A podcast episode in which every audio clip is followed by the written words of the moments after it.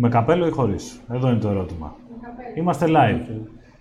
Είμαστε live, γραμμή του πυρός, μέρος δεύτερος σήμερα, ε, με έναν ε, άνθρωπο, θα σας πω, μια, θα ξεκινήσουμε με μια προσωπική ιστορία. Καταρχάς, ε, έχουμε τον Τάκη Μίχα μαζί μας σήμερα. Ε, καλώς ήρθες Τάκη. Είναι μεγάλη μας χαρά που είσαι στην Κεφίμ. Πολύ χαίρομαι. Ε, όταν ήμουνα στις Ηνωμένες Πολιτείες στο Atlas Network και ήθελα να έρθω σε επαφή με τους Έλληνες φιλελεύθερους, ο Τόμ Πάλμερ, ο μέντοράς μου και αντιπρόεδρος του Atlas, μου συνέστησε να μιλήσουμε με 5-10 άτομα. Τον Αριστίδη το Χατζή, τον Πάντον Ευαγγελόπουλο, ε, το τότε και Φιμ που ήταν ε, στο, στο προηγούμενο καθεστώς του με τον Δημήτρη το Σκάλικο και το Φώτη τον Περλικό. Λίγο πιο μετά το Μάκη το Σπυρά, το Γρηγόρη τον Πανιά και μου είπε και οπωσδήποτε θα μιλήσουμε με έναν άνθρωπο ο οποίος έχει υποστεί τεράστιο πολιτικό κόστος και προσωπικό κόστος για τις απόψεις του και για τον τρόπο με τον οποίο υπερασπίζεται την ατομική ελευθερία, τον Τάκη το Μίχα. Ε, και από τότε, Τάκη, εγώ θα πω κατευθείαν στο ψητό, ανακοινώθηκε η υποψηφιότητα, η συμμετοχή σου στο επικρατείας του ΜΕΡΑ 25, του κόμματος του Γιάννη Βαρουφάκη, και όπως ήταν αναμενόμενο, αρκετοί φιλελεύθεροι έσπευσαν να κριτικάρουν την απόφασή σου αυτή, διότι και εδώ είναι κάτι το οποίο θα πρέπει να μας το, θέλω να μας το εξηγήσεις. Είναι τελείως ε, αντιδιαισθητικό, counterintuitive η επιλογή σου ε, να συμμετάσχεις σε ένα, σε, μια, σε ένα τέτοιο κόμμα. Ε, ιδιαίτερα από τη στιγμή που δεν έχεις εγκαταλείψει ποτέ τον τίτλο, τον όρο και τη, τις αξίες του φιλελευθερισμού, έτσι. Πώς, τι, τι, τι συμβαίνει, τι συμβαίνει στο... Κοίταξε, για μένα counterintuitive αντιδιαστητικό δεν είναι ότι εγώ συμμετέχω με το Βαρουφάκι, είναι ότι υπάρχουν φίλοι μας, φιλελεύθεροι, που συμμετέχουν με τη Νέα Δημοκρατία. Αυτό εγώ θεωρώ το απίστευτο και ακατανόητο. Για ένα πολύ απλό λόγο. Όπως έλεγε ο Ρόθμπαρ, ο φίλος μας ο ελευθεριακός οικονομολόγος και όπως επανέλαβε πρόσφατα ο πρόεδρος του Μεξικού, η μεγάλη, ε, ο Μπραντόρ, η μεγάλη ρήξη δεν ήταν μεταξύ αριστεράς και δεξιάς πάντοτε, ήταν μεταξύ συντηρητισμού και φιλελευθερισμού. Για μένα η Νέα Δημοκρατία, και όχι μόνο για μένα, είναι ένα βαθύτατο συντηρητικό κόμμα. Χωρίς να το δαιμονοποιώ αυτό το πράγμα, ο συντηρητισμός είναι μία απάντηση, η οποία έχει την ιστορική της αξία, στην οποία οι φιλελεύθεροι δεν έπρεπε να έχουν λόγο, δεν έπρεπε να έχουν θέση. Από αυτή την άποψη, το, το ερώτημα που πρέπει να τίθεται στους φίλους είναι παιδιά γιατί εσείς πήγατε στη Νέα Δημοκρατία και όχι γιατί ο Μίχας πήγε στο Βαρουφάκι που είναι ένα κόμμα το οποίο σε τελική ανάλυση είναι υπό εξέλιξη και είναι ένα radical μεταμοντέρνο κόμμα. Αυτό είναι η πρώτη τέτοια την οποία... Σε ρωτήσεις, την ερώτηση αυτή, να σου πω Τάκη, την έχουμε κάνει. Δηλαδή, ρωτάμε ανθρώπους, ε, οποιοδήποτε φιλελεύθερος ναι, παίρνει, ε, συμμετέχει σε ένα κόμμα το οποίο δεν είναι αμυγός φιλελεύθερος, μπορεί και να τούτο θα του ζητηθεί να, να το εξηγήσει. Ωραία. Το ότι πρέπει να απαντήσουν οι υπόλοιποι δεν σημαίνει ότι δεν πρέπει να απαντήσει εσύ βέβαια. Όχι, λέω ότι το πρώτο πράγμα το οποίο συνήθως, δηλαδή δεν έχω δει να προκαλέσει το ίδιο σοκ η συμμετοχή ΑΒΓ στη Νέα Δημοκρατία με το σοκ που προκάλεσε η συμμετοχή μου στο Βαρουφάκι. Το θεωρείς παράλογο αυτό; Το θεωρώ εντελώς όχι. Παράλογο δεν είναι, αλλά είναι στα πλαίσια μιας λογικής που θεωρεί κάπου αυτονόητο ότι ο φιλελευθερισμός είναι κοντύτερα στη δεξιά. Ότι είναι πλησιέστερο στη δεξιά και από αυτή την άποψη είναι πιο κατανοητό ότι αν κάποιος φιλελεύθερος συμμετείχε. Τώρα να σου πω και κάτι άλλο. Νομίζω ότι περίμενε. Άμα το αφήσω ναι. αυτό να περάσει η ασχολία ναι. νομίζω ότι πέφτει το θύμα μια. Ναι. ότι πα να μου βάλεις μια λογική πλάνη εδώ. Ε, το γεγονός ότι υπάρχουν άνθρωποι, καταρχάς ιστορικά, οι φιλελεύθεροι στις χώρες που δεν έχουν ανεξάρτητη ιδεολογική πορεία και κομματική εκπροσώπηση, πάντοτε επηρέαζαν είτε το, την κεντροδεξιά είτε την κεντροαριστερά. Έτσι. Έχουμε παραδείγματα και στις δύο περιπτώσεις και στις δύο ε, και, και από την κεντροδεξιά και από την κεντροαριστερά. Υπάρχουν δηλαδή στη, στη Μεγάλη Βρετανία, για παράδειγμα, υπάρχει μια φιλελεύθερη πτέρυγα εντός των Τόριδων, υπάρχει και στους Lib Dems.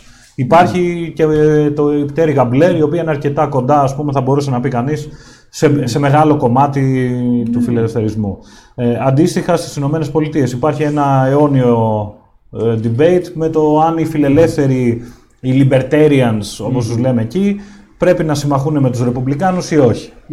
Το να προκαλεί όμως έκπληξη αυτό δεν νομίζω ότι είναι warranted, ας πούμε, ότι είναι κάτι το οποίο θα έπρεπε σήμερα να τίθεται υπό αμφισβήτηση, διότι σε μεγάλο βαθμό αρκετοί φιλελεύθεροι και ειδικά από την εποχή του Κωνσταντίνου Μητσοτάκη και μετά έχουν και μια ιστορική, μια ιστορική αναφορά στη σχέση της, φιλε, της Νέας Δημοκρατίας με τη φιλελεύθερη οικονομία τουλάχιστον. Ναι, εκεί θα... Ναι, κοιτάξτε, εκεί διαφωνώ ότι έχει καμιά ιδιαίτερη αναφορά η Νέα Δημοκρατία με, την, με το φιλελευθερισμό. Η Νέα Δημοκρατία είναι ένα βαθύτατο συντηρητικό κόμμα. Είναι ένα κόμμα γενοκρατικό, κόμμα τζακιών, είναι ένα κόμμα πελατοκρατικό και είναι ένα κόμμα εθνικιστικό. Αυτά τα τρία πράγματα τα οποία αναπαράγουν τις δομές της ελληνικής κοινωνίας έχουν ελάχιστη σχέση με τον φιλελευθερισμό. Αλλά για να επανέλθω λίγο, καταρχάς δεν είμαι ο πρώτος, ούτε ο τελευταίος ελπίζω, ο πολιτικός Έλληνας ο οποίος ανήκει στο φιλελευθερισμό και ο οποίος ε, κατέβηκε με ένα κόμμα της αριστεράς, παραδείγματος χάρη. Έχουμε τον Ανδριανόπουλο και τον Μάνο, έτσι. Αλλήμον. Οι, οι οποίοι έχουν και πολύ και μεγαλύτερη. Να γίνει σαφές. Εγώ δεν λέω ότι η θέση των φιλελευθέρων είναι στη Νέα Δημοκρατία. Έτσι. Δεν, Όχι, δεν, όχι, δεν όχι, υπονόησα όχι. κάτι τέτοιο. Απλά Όχι, θέλω να θα- προσπαθήσουμε να είμαστε ακριβείς και στις Ναι, κατηγορίες, ναι. γιατί δεν υπάρχει και κάποιος από τη Νέα Ναι. Δημοκρατία εδώ για να Ναι. τον υπερασπιστεί. Ναι, ναι, αλλά θέλω να πω ότι ας πούμε, και ο Ανδριανόπουλος και ο Μάνος, οι οποίοι είναι άνθρωποι πολιτικοί πολύ μεγαλύτερης εμβέλειας από μένα, ο- το οποίο εμβέλεια περιορίζεται στον χώρο των ιδεών, ας πούμε, κατέβηκαν και συμμετείχαν σαν πολιτικοί σε ένα κόμμα της αριστεράς. Να, μην, αλλά αυτό έρχεται σε αντίθεση με αυτό που μου είπες πριν από λίγο, ότι δεν έχει η Νέα Δημοκρατία φιλελεύθερη παράδοση. Έτσι. Και οι δύο αυτοί που μου είπες ήταν υπουργοί της Νέας Δημοκρατίας, βουλευτές για δεκαετίες, με, με μεγάλη συ- συνεισφορά και στη διαμόρφωση των θέσεων του, κο- του κόμματος της Νέας Δημοκρατίας και στη διακυβέρνηση Μητσοτάκη. Έτσι, Τώρα οπότε το- θα μπορούσαμε να δεχτούμε, νομίζω ότι μπορείς και εσύ να το δεχθείς, ότι υπάρχει μια αναφορά ένας φιλελεύθερος να μην του έρχεται σαν ε, τεράστια έκπληξη ο Μάνος στη Νέα Δημοκρατία ή κάποιος φιλελεύθερος κατεβαίνει στη Νέα Δημοκρατία, όσο με ένα καινούριο κόμμα στο οποίο ηγείται ο Γιάννης Βαρουφάκης, ο οποίος αυτοπροσδιορίζεται ως libertarian Marxist, Ναι, ναι. έτσι, Ναι, ε, ναι. και με αρκετές θέσεις οι οποίες είναι, θα λέγαμε, ναι. Αυτή τη πιο στιγμή... ξένε προς τον φιλελευθερισμό από Ναι. την πλατφόρμα της Ναι. Νέας Δημοκρατίας. Δεν είναι έτσι απλό το θέμα, γιατί εγώ κοίταξα τα γραπτά του Γιάννη του Παρουφάκη. Οφείλω να σας πω ότι Δηλαδή, για τα βιβλία ή για το πρόγραμμα του κόμματος; για τα βιβλία, για τα βιβλία και για, το, για επιστημονικά άρθρα. Δηλαδή την καλύτερη ανάλυση, κριτική ανάλυση του μεγάλου φιλοσόφου του φιλελευθερισμού του Ρόμπερτ Νόζικ την είδα στο, στο Βαρουφάκη. Ε, είδα μια γνώση του Βαρουφάκη της προβληματικής του φιλελευθερισμού, μα βαθιά γνώση, που είμαι σίγουρος ότι το 99,9 των στελεχών της Νέας Δημοκρατίας δεν το έχει. Δηλαδή από αυτή την άποψη δεν είχα, τίπο- δεν- δεν είχα απολύτως κανένα πρόβλημα ιδεολογικό να πάω στο Γιάννη, αν και νομίζω ότι όλη αυτή η συζήτηση είναι λίγο, ε, εκ- πώς να σας πω, για να σας πω την αλήθεια, δεν πήγα στο Βαρουφάκη για ιδεολογικούς λόγους. Ο λόγος ξεκάθαρα που πήγα στο Βαρουφάκη ήταν επειδή είχε μια κριτική στάση απέναντι στο όλο ευρωσυστηματικό οικοδόμημα, απέναντι στη, στο χρέος, ε, επειδή ζητούσε μια πιο κριτική αντιμετώπιση της Ευρωπαϊκής Ένωσης, θέματα τα οποία τα έχω ασχοληθεί πάρα πολύ στο παρελθόν. Εκεί είναι το... δε- δε- δηλαδή δεν κάθισα να, Νομίζω ότι είναι να μια δω ποιος σαφής- είναι, ποιος σαφής είναι, απάντηση. ποιος είναι πιο κοντά στο Χάγεκ, ας πούμε, ο, Ναι, ναι. ο Κυριάκος ή ο... Είναι μια σαφής απάντηση Ναι, αυτή ναι, ε, και νομίζω ότι αρκετοί που απορούσαν Ναι, ναι. πώς έγινε αυτό, νομίζω ότι αυτή η απάντηση είναι αρκετά ε, σαφής ώστε να τους ικανοποιήσει.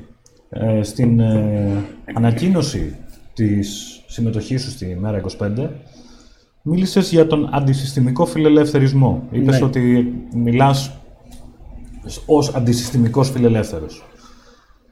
ναι. Ποιοι είναι, οι- τι, τι διαχωρίζει τους συστημικούς από τους ποιοι είναι οι αντισυστημικοί φιλελεύθεροι στην Ελλάδα σήμερα; Ε, Και, τι, ποιος είναι, και ποιοι είναι οι συστημικοί, έτσι να...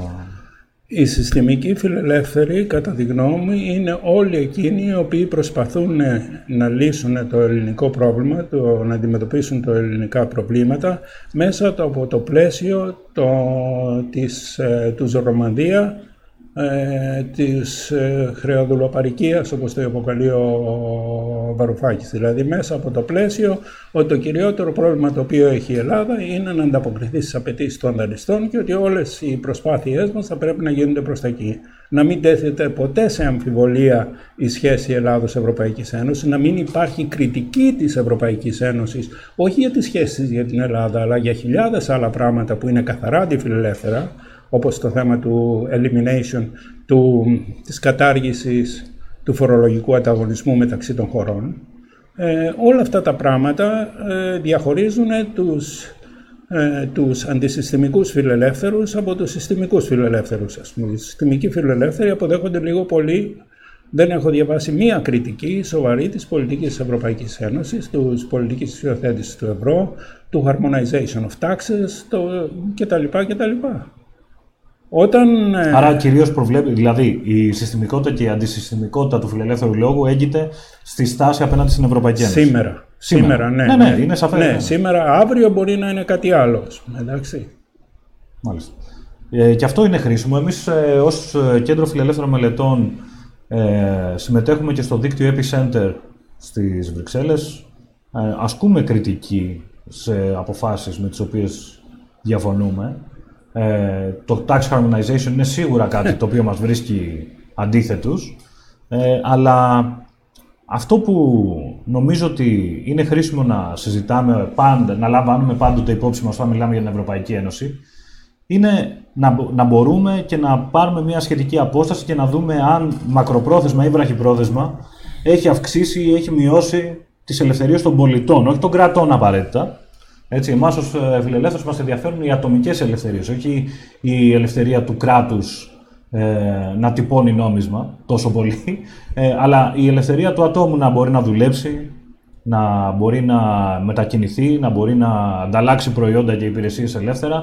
Και εκεί είναι που οποιαδήποτε φιλελεύθερη κριτική της ε, Ευρωπαϊκής Ένωσης με βρίσκει εμένα προσωπικά πάντοτε απέναντι, διότι έχει προσφέρει ελευθερίες η Ευρωπαϊκή Ένωση παρά τα προβλήματα που έχει και τις κακές πολιτικές που συχνά υιοθετεί, οι οποίες υπερκαινούν αυτό το, τις όποιες δυσκολίες βάζει σε, από φιλελεύθερη σκοπιά στους ανθρώπους. Η άποψή σου σε αυτή ως αντισυστημικός φιλελεύθερος ποια είναι; Ε, συμφωνώ ότι αναμφίβολα παραδείγματος χάρη το ότι ένας νέος σήμερα, επειδή ζω στη Λατινική Αμερική και βλέπω τα τεράστια προβλήματα που έχουν οι νέοι εκεί πέρα να αποκτήσουν μια βίζα, να μπορέσουν να έρθουν στην Ευρώπη. Στο να Εκουαδόρ, στην... έτσι. Ναι, ναι, ή να πάνε στην Αμερική για τα λοιπά. Πολλοί θέλουν να πάνε στην Αμερική και δεν μπορούν οι φουγαράδες γιατί δεν τους δίνουν βίζα. Στο, σε αυτό το πλαίσιο, παραδείγματος χάρη, θεωρώ το καθεστώς της βίζας στην Ευρώπη που επιτρέπει στους νέους το καλοκαίρι να πάνε έξω να μάθουν μια γλώσσα, να δουλέψουν κτλ. είναι αναμφίβολα επιτεύγματα μεγάλα. Αλλά όλα αυτά τα πράγματα θα μπορούσαν να είχαν επιτευχθεί όλες αυτές τις συμπληρωματικές πολιτικές, τα ευρωκοινοβούλια, τα, όλη αυτή την τεράστια γραφειοκρατία που έχουν αναπτυχθεί στις Βρυξέλλες. Λες τεράστια γραφειοκρατία. Ναι. Η Ευρωπαϊκή Ένωση ολόκληρη, μαζί με τα ναι. προγράμματα, με, μαζί με, το, με την κοινή αγροτική πολιτική, μαζί με όλα τα, τα, τα ΕΣΠΑ και τις επιδοτήσεις και ούτω καθεξής, στοιχίζει λιγότερο από 2,5-3% του, του ευρωπαϊκού ΑΕΠ. Δηλαδή, ναι. εδώ στην Ελλάδα έχουμε το κράτος 45% του ΑΕΠ και συζητάμε για το 3% που είναι η Ευρωπαϊκή Ένωση ότι είναι μεγαλύτερο πρόβλημα από τον κρατισμό τον ελληνικό. και εδώ είναι κάτι που ναι. θέλω να, να, να, να, το θέσουμε στο τραπέζι και στη συζήτησή μας. Τα προβλήματα της Ελλάδας. Έχω διαβάσει με μεγάλη την άποψή σου ότι αυτό που είπες, πώς το χρεοδούλο παρικία. Δούλο χρεοπαρικία. Ναι, αυτό. λοιπόν, ε, αυτή η έκφραση, έτσι. Ποτέ δεν έχω ακούσει άνθρωπο ο οποίος έχει κριτικάρει τα μνημόνια κτλ. Υπάρχουν λάθη, γίνανε λάθη στα μνημόνια. Ναι, ξέρουμε ότι το πρώτο μνημόνιο κιόλας είχε και παράγοντες ε, που αφορούσαν το, την υγεία του ευρωπαϊκού τραπεζικού συστήματος, λάβει υπόψη του κτλ. Στην ουσία δεν έχω ακούσει άνθρωπο να μου λέει ότι εάν δεν είχαμε εμείς ελλείμματα, δεν θα είχαμε χρεοκοπήσει. Εάν δεν είχαμε το ευρώ, δεν θα είχαμε λύματα, διότι απλούστατα δεν θα μας δάνειζε κανείς. Το λόγος ότι αποκτήσαμε αυτό το τεράστιο χρέος είναι επειδή δανειζόμαστε με τις πλάτες όπως νομίζαν οι αγορές της Γερμανίας, ότι ε, ξέρεις το γνωστό.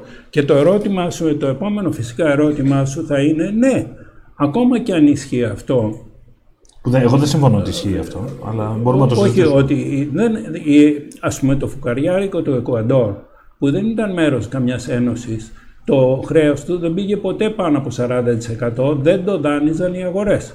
Δηλαδή ήταν απαγορευτικό το Ναι, αλλά- Τόκιο. Ναι, πριν το dollarization όμως μπορούσε και έκανε υποτιμήσεις. Πριν από το dollarization, ναι, αλλά λέω από τη στιγμή που...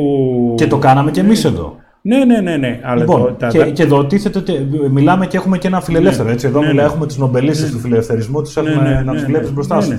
Ε, επειδή ξέρω ότι τους αγαπάς και τους εκτιμάς. Η συνεχής υποτίμηση είναι μια ληστεία του κράτους προς τον ένα, πολίτη. ένα, ένα λεπτό λίγο να Δηλαδή, τελειώσουμε. είτε με τον έναν τρόπο είτε με τον άλλο, οι πολίτες ήταν φτωχότεροι. Ένα λεπτό να τελειώσουμε λίγο. Το καθένα έχει το, δικό- τη δικιά του λογική. Ε, εάν η Ελλάδα δεν ήταν μέρος της Ευρωζώνης, δεν θα μπορούσε να δονηστεί τόσο εύκολα και με τόσο χαμηλά επιτόκια. Σύμφωνοι. Το ερώτημά σου, το πολύ λογικό ερώτημα που θέτουν πολλοί κόσμος είναι ναι, αλλά αυτό δεν απαλλάσσει τις ευθύνες από τους πολιτικούς που δανείστηκαν. Ακριβώς. Έτσι. Το, η απάντησή μου σε αυτό είναι ότι όταν βάζεις το μέλι δίπλα στην αρκούδα, γιατί η φύση των πολιτικών από τη φύση τους είναι να προσπαθούν να ξεφύγουν από τα προβλήματα διογκώνοντας τις δαπάνες και στο βαθμό που τους προσφέρθηκε το μέλι φυσικά θα έπεφταν και θα το έκαναν. Είναι όπως έκανε ο Τσάβες με το πετρέλαιο, εντάξει. Ήταν αναμενόμενο ότι θα γινόταν κάτι τέτοιο. Ε, Λοιπόν, αυτό και, είναι το εδώ, ένα. και εδώ είναι που έρχεται και το, η σο- ο σοβαρότερος νομίζω αντίλογος στο concept ότι ε, από τη στιγμή που έβαλε το μέλι δίπλα στην αρκούδα φταίει αυτός που έβαλε το μέλι το οποίο είναι το εξής. Εάν δεν αλλάξουμε εμείς τους πολιτικούς το μέλι θα είναι το νομισματοκοπείο θα είναι τα printing presses ενός εθνικού νομίσματος θα έχουμε φαινόμενα τεράστιου πληθωρισμού, όπως έχουμε δεκάδες τέτοια παραδείγματα και είχαμε και στην Ελλάδα πολύ μεγάλο πληθωρισμό για δεκαετίες. Το ζήτημα λοιπόν, και είναι κάτι το οποίο εδώ, εκεί νομίζω ότι η κουβέντα, η, η, η εναπόθεση της κριτικής για την ελληνική κρίση στην Ευρωπαϊκή Ένωση κρύβει κάτω από το χαλί τις συστημικές παθογένειες που οδήγησαν την ελληνική οικονομία σε αυτή, τη- σε αυτή τη δύσκολη θέση. Οι συστημικές Το πρόβλημά μας δεν ήταν τα χαμηλά επιτόκια, ήταν οι πολιτικοί που τα χρησιμοποιούσαν. Η συστημική είναι αυτό, εγώ δεν αμφιβάλλω, είναι οι συστημικές παθογένειες, αλλά είναι και η υιοθέτηση ενός σκληρού νομίσματος, το, σ- το οποίο σε καταστάσεις κρίσης σου εμποδίζει τη δυνατότητα του να υποτιμήσεις και να μπορέσεις να βγεις από το πρό- πρόβλημα μεγα- μεγιστοποιώντας τις εξαγωγές σου. Έχεις δίκιο ότι το φτηνό νόμισμα μπορεί να χρησιμοποιηθεί σαν printing presses ε, και να υποτιμάται συνέχεια, όμως δεν βλέπω και για, τους, πο- για ποιο λόγο οι πολιτικοί θα το κάνουν αυτό το πράγμα τη στιγμή που θα υποτιμάται το νόμισμα συνέχεια, δηλαδή δεν έχουν κανένα όφελος. Ε, στην προκειμένη περίπτωση το, το πρόβλημα στην Ελλάδα δεν υιοθετήσαμε το ευρώ λόγω υψηλού πληθωρισμού. Και εδώ έχουμε τη μελέτη του καθηγητή του Μιχάλη Ψαλιδόπουλου, ο οποίος είχε γράψει ε, ότι δεν είχαμε ποτέ τέτοιο πρόβλημα. Δεν ήταν αυτός ο λόγος που υιοθετήσαμε το ευρώ, ας πούμε, κτλ. Αφαιρέσαμε από τον εαυτό μας ένα πολύ δυνατό όπλο το οποίο είχαμε για να καταπολεμήσουμε την ανεργία, το οποίο ήταν η υποτίμηση του νομίσματος. Σήμερα το μόνο το οποίο μπορεί να κάνεις είναι internal devaluation και γι' αυτό μια και ανέφερες στους φιλελεύθερους οικονομολόγους, όλοι οι νομπελίστες οικονομολόγοι, από τον Μίλτον Φρίντμαν μέχρι στην αριστερά το Στίγλιτς και τα λοιπά, μα όλοι εξέφρασαν την άποψη ότι ήταν λάθος η ένταξη της Ελλάδος στο ευρώ.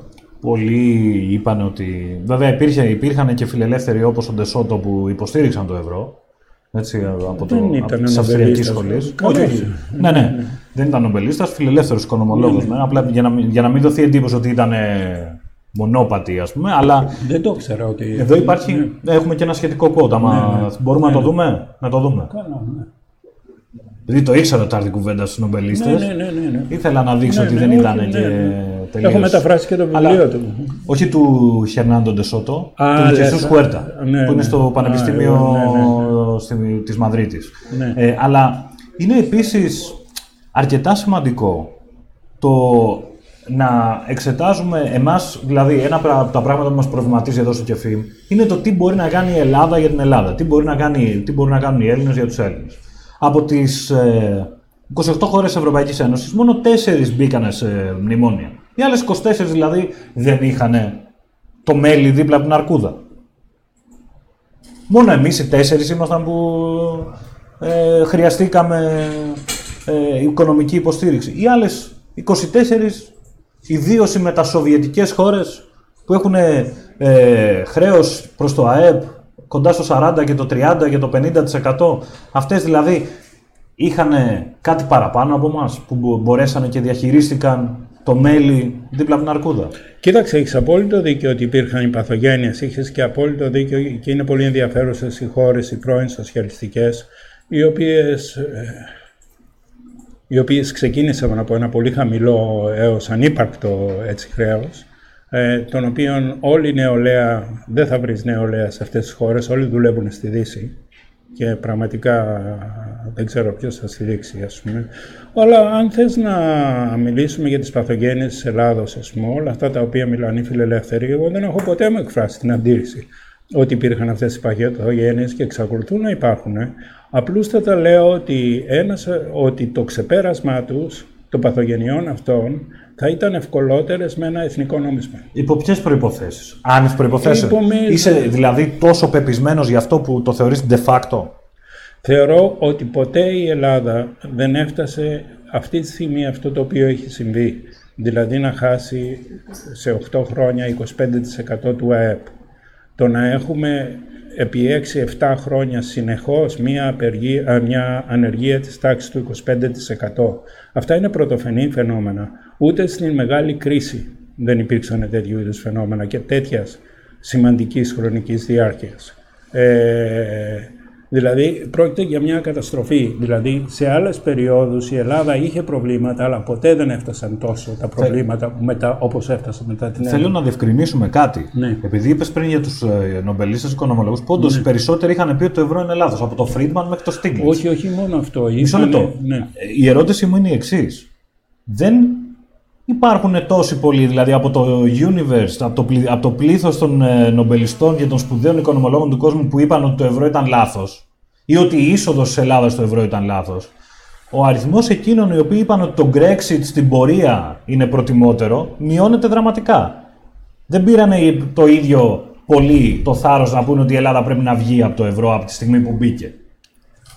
Ε, Έχεις απόλυτο δίκιο, δηλαδή ακόμα και, και στο ΜΕΡΑ 25, το ΜΕΡΑ 25 κοστολογεί ως πολύ υψηλό το κίνδυνο μιας εξόδου της Ελλάδας από το ευρώ. Αλλά αυτό δεν σημαίνει ότι η ένταξη της Ελλάδας στο ευρώ δεν ήταν λάθος. Το γεγονός ότι το να σβήσεις αυτό το λάθος ή να σου κοστίσει περισσότερο ε, δεν βελτιώνει την κατάσταση.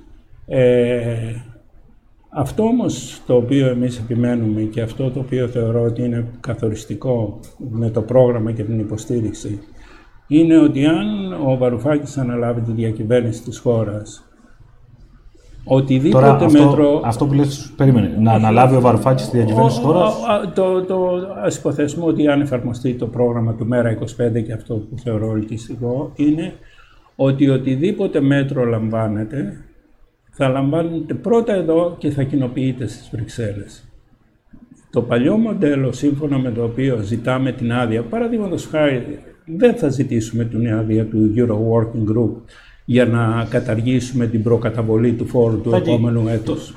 την τακτική αυτή δεν την είδαμε και, δεν την, είδαμε, και στο, στο Game Theory του πρώτου εξάμεινου του 2015. Δεν, την είδαμε, δεν την είδαμε. Ήτανε, τα, τα, δηλαδή, δεν είναι... ώρες ώρες, να σου πω, Υπάρχουν, αυτή τη στιγμή υπάρχουν λίγα πράγματα στα οποία συμφωνούν σχεδόν όλοι, μέχρι και ο ΣΥΡΙΖΑ με τη Νέα Δημοκρατία κτλ. Mm. Και ένα από αυτά ήταν ότι η, η στρατηγική που ακολουθήθηκε τότε ήταν καταστροφική. Αυτό η επανάληψη αυτού του μοντέλου, όπως ας πούμε αυτό που είχε, δηλαδή λίγο πολύ μου περιέγραψε μια σκηνή, όπως ο Βαρουφάκης με τον Dijsselbloem. Έτσι.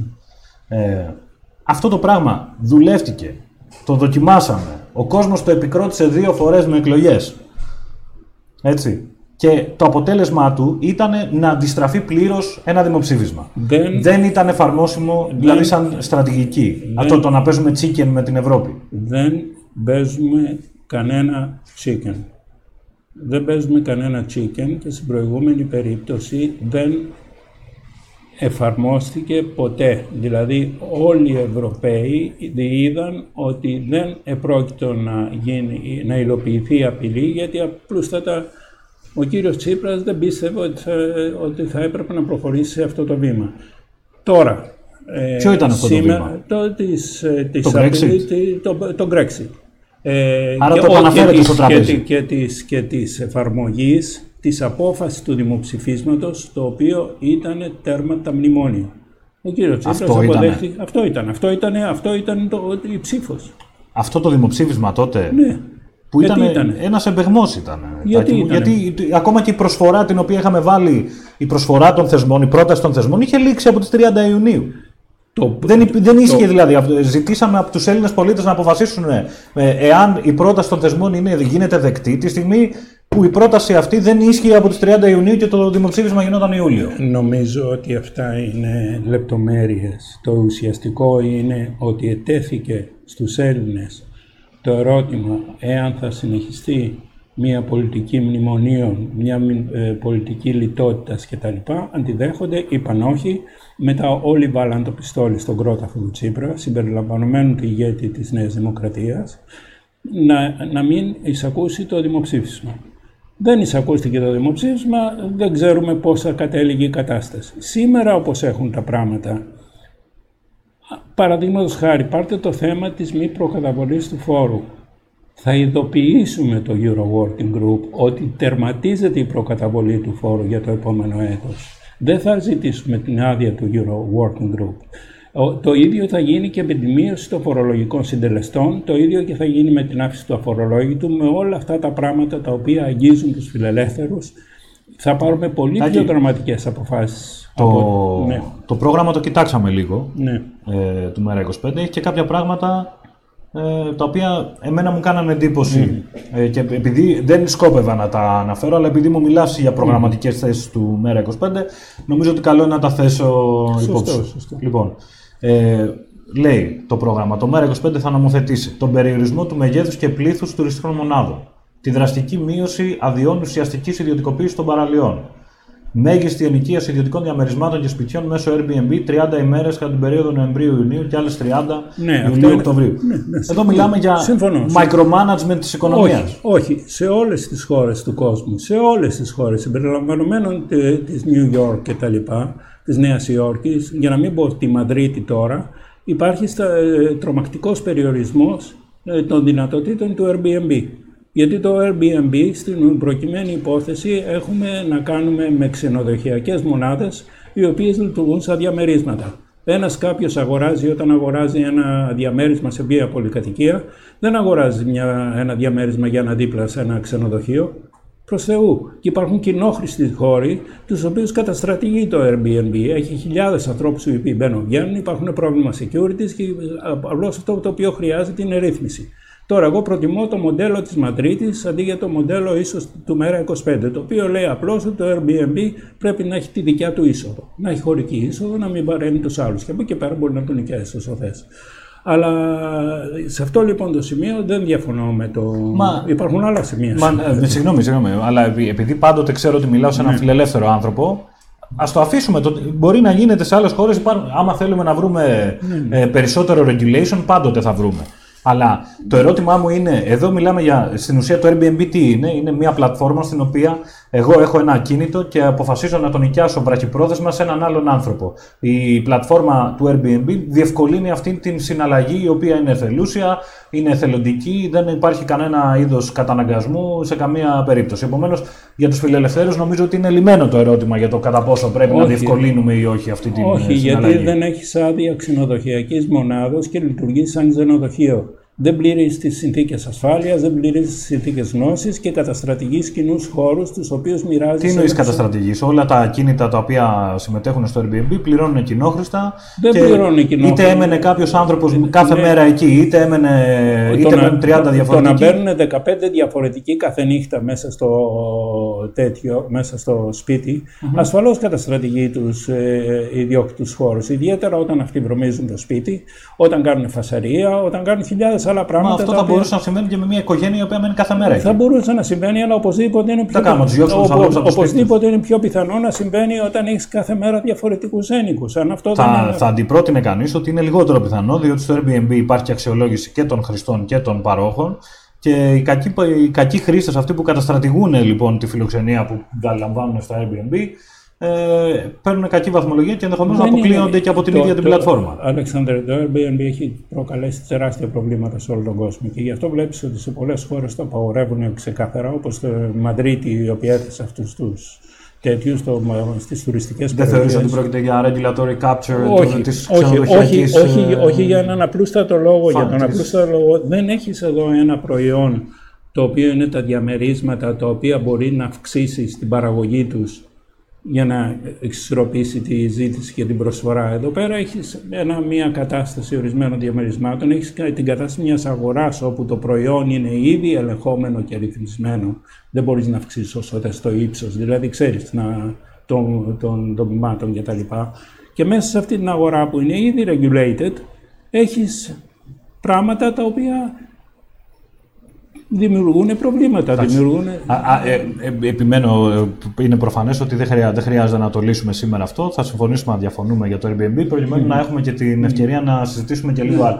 Νομίζω ότι ε, όλοι όσοι περιμένανε σήμερα να συζητήσουμε για, το, για την εμπλοκή σου στο Μέρα 25 κτλ. πρέπει να πήραν τις απαντήσεις τους. Mm. Εγώ θα λάβω τη μεγάλη χαρά που σε έχουμε σήμερα στο κεφί και θέλω να σε ρωτήσω για την εμπειρία σου στη Λατινική Αμερική. Λόγω της ε, ενασχόλησής μου στο παρελθόν με το παγκόσμιο φιλελεύθερο κίνημα, έχω και εγώ αρκετούς γνωστούς εκεί. Ε, και θέλω να βοηθήσεις το μέσο άνθρωπο που παρακολουθεί τη σημερινή εκπομπή να καταλάβει λίγο τι συμβαίνει με τον ε, λατινοαμερικανικού τύπου λαϊκισμό αυτή την περίοδο. Νομίζω ότι ετοιμάζει και ένα βιβλίο ναι. ε, για το θέμα αυτό, το οποίο ανυπομονώ να το πάρω στα χέρια μου. Ναι, όταν το τελειώσω, γιατί γράφω άρθρα στο μεταξύ.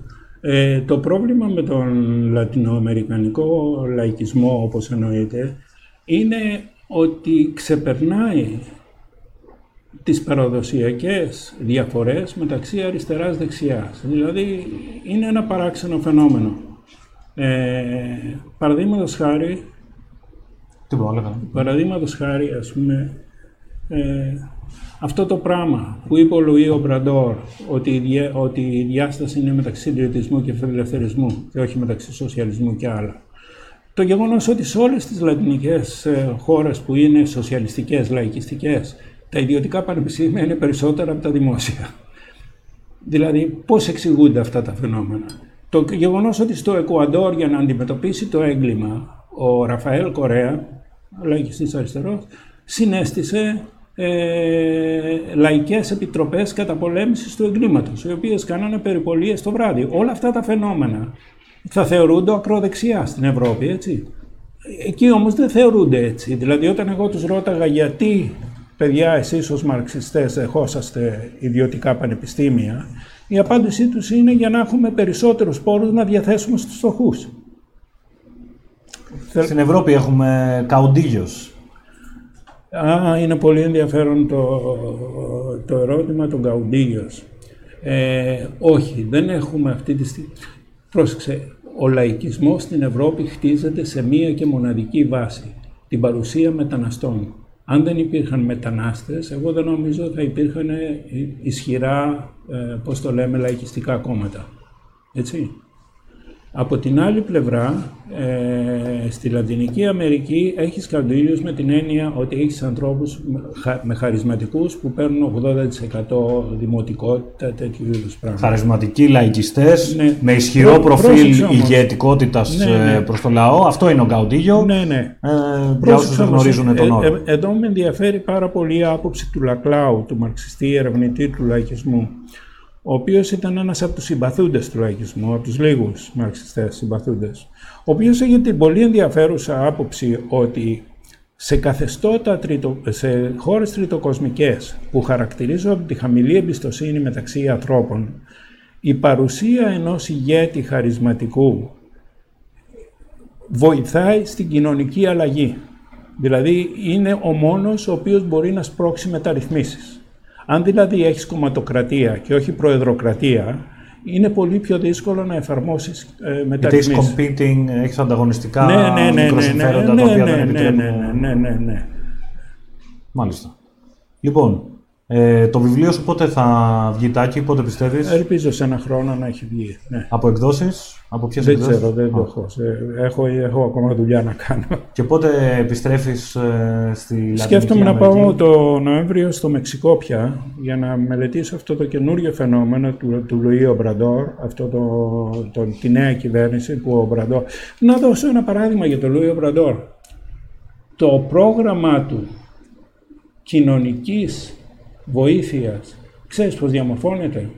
Θέλει να καταργήσει όλη τη γραφειοκρατία που υπάρχει μεταξύ των φτωχών και, των, και του λαού Μισό και λεπτό, να- των φτωχών και του λαού δεν το και, καταλαβαίνω. το, και αυτών που πληρώνουν φόρους, Ναι. ε, να καταργήσει την γραφειοκρατία και να καταργήσει και τις μικ- ΜΚΟ που βοηθούν τους φτωχούς και κάθε μήνα απλά να πηγαίνει ένα τσεκ στο λογαριασμό UPI. του φτωχού, ένα UPI το οποίο να συμπληρώνει το εισόδημα. Αν, τα, κα- αν κάνει αυτά τα πράγματα, το ερώτημα είναι τι είναι αυτό το μέτρο, είναι φιλελεύθερο, είναι σοσιαλιστικό, τι είναι; Εξαρτάται. Ναι, Εξαρτάται. ναι. Έχουμε νομίζω τελευταίο το, ένα quote από, το, από πριν που ήθελα να χρησιμοποιήσουμε του Χάγεκ Ναι, για, για αυτό το πράγμα. Ε, από το Σύνταγμα της Ελευθερίας ναι, στο οποίο μιλάει και ο Χάγεκ λίγο, λίγο πολύ περιγράφει ένα UBI. Ναι. Όχι ακριβώς έτσι. Και ο Φρίντμαν με το, Το neg- το Friedman. negative income tax. Ναι, ναι, ναι, ναι. Στην ουσία κάτι τέτοιο είναι, όχι βέβαια universal, ναι. Αλλά ε, υπαρκτό για όλους. Από την άλλη βγαίνει τώρα ο, Σίμογλου, ο Ασημόγλου και λέει ότι ε, με πρόσφατο άρθρο του στο Project Syndicate ότι δεν είναι καλή ιδέα το, ε, το ελάχιστο εγγυημένο εισόδημα. Το παράδειγμα της Ισλανδίας μάλλον καταγράφει αρνητικά αποτελέσματα. Ε, είναι μια, σίγουρα, εκεί είναι αυτή τη στιγμή στο φιλελευθερισμό η πιο, μια από τις πιο ενδιαφέρουσες συζητήσεις και εμένα προσωπικά με ενθουσιάζει γιατί είμαστε ως ε, ιδεολογικό ρεύμα ας πούμε αρκετά διχασμένοι σε αυτό το πράγμα το οποίο σημαίνει ότι θα παραχθούν ενδιαφέρουσες απόψεις. Νάτος, ε, ο Χάγεκ δεν υπάρχει κανένας λόγος σε μια ελεύθερη κοινωνία το κράτος να μην διασφαλίζει για όλους προστασία εναντίον της ακραίας στέρησης με τη μορφή ε, ενός εγγυημένου ελάχιστου εισοδήματος ή ενός ορίου κάτω από το οποίο δεν χρειάζεται ε, κανείς να πέφτει. Είπα πριν ότι ήταν από το Constitutional Liberty, είναι στο Law Legislation on Liberty.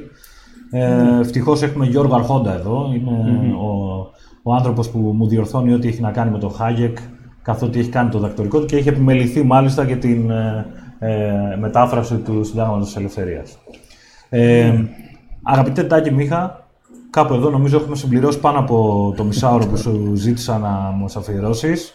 Ε, Ευχαριστώ θέλω πολύ. να σε ευχαριστήσω πάρα πολύ που ήρθες στο Κεφίμ. Νομίζω είναι η πρώτη σου φορά που έρχεσαι στη στέγη Μάρκου Δραγούμη. Ναι, ναι. Ε, σε ευχαριστούμε για όλα όσα έχεις κάνει για τις φιλελεύθερες ιδέες στην Ελλάδα. Ε, και από εκεί και πέρα, επέλεξες μέρα 25. Καλή τύχη. Τι να σου πω. Και εγώ ευχαριστώ πάρα πολύ και καλή επιτυχία με τις προσπάθειές σας.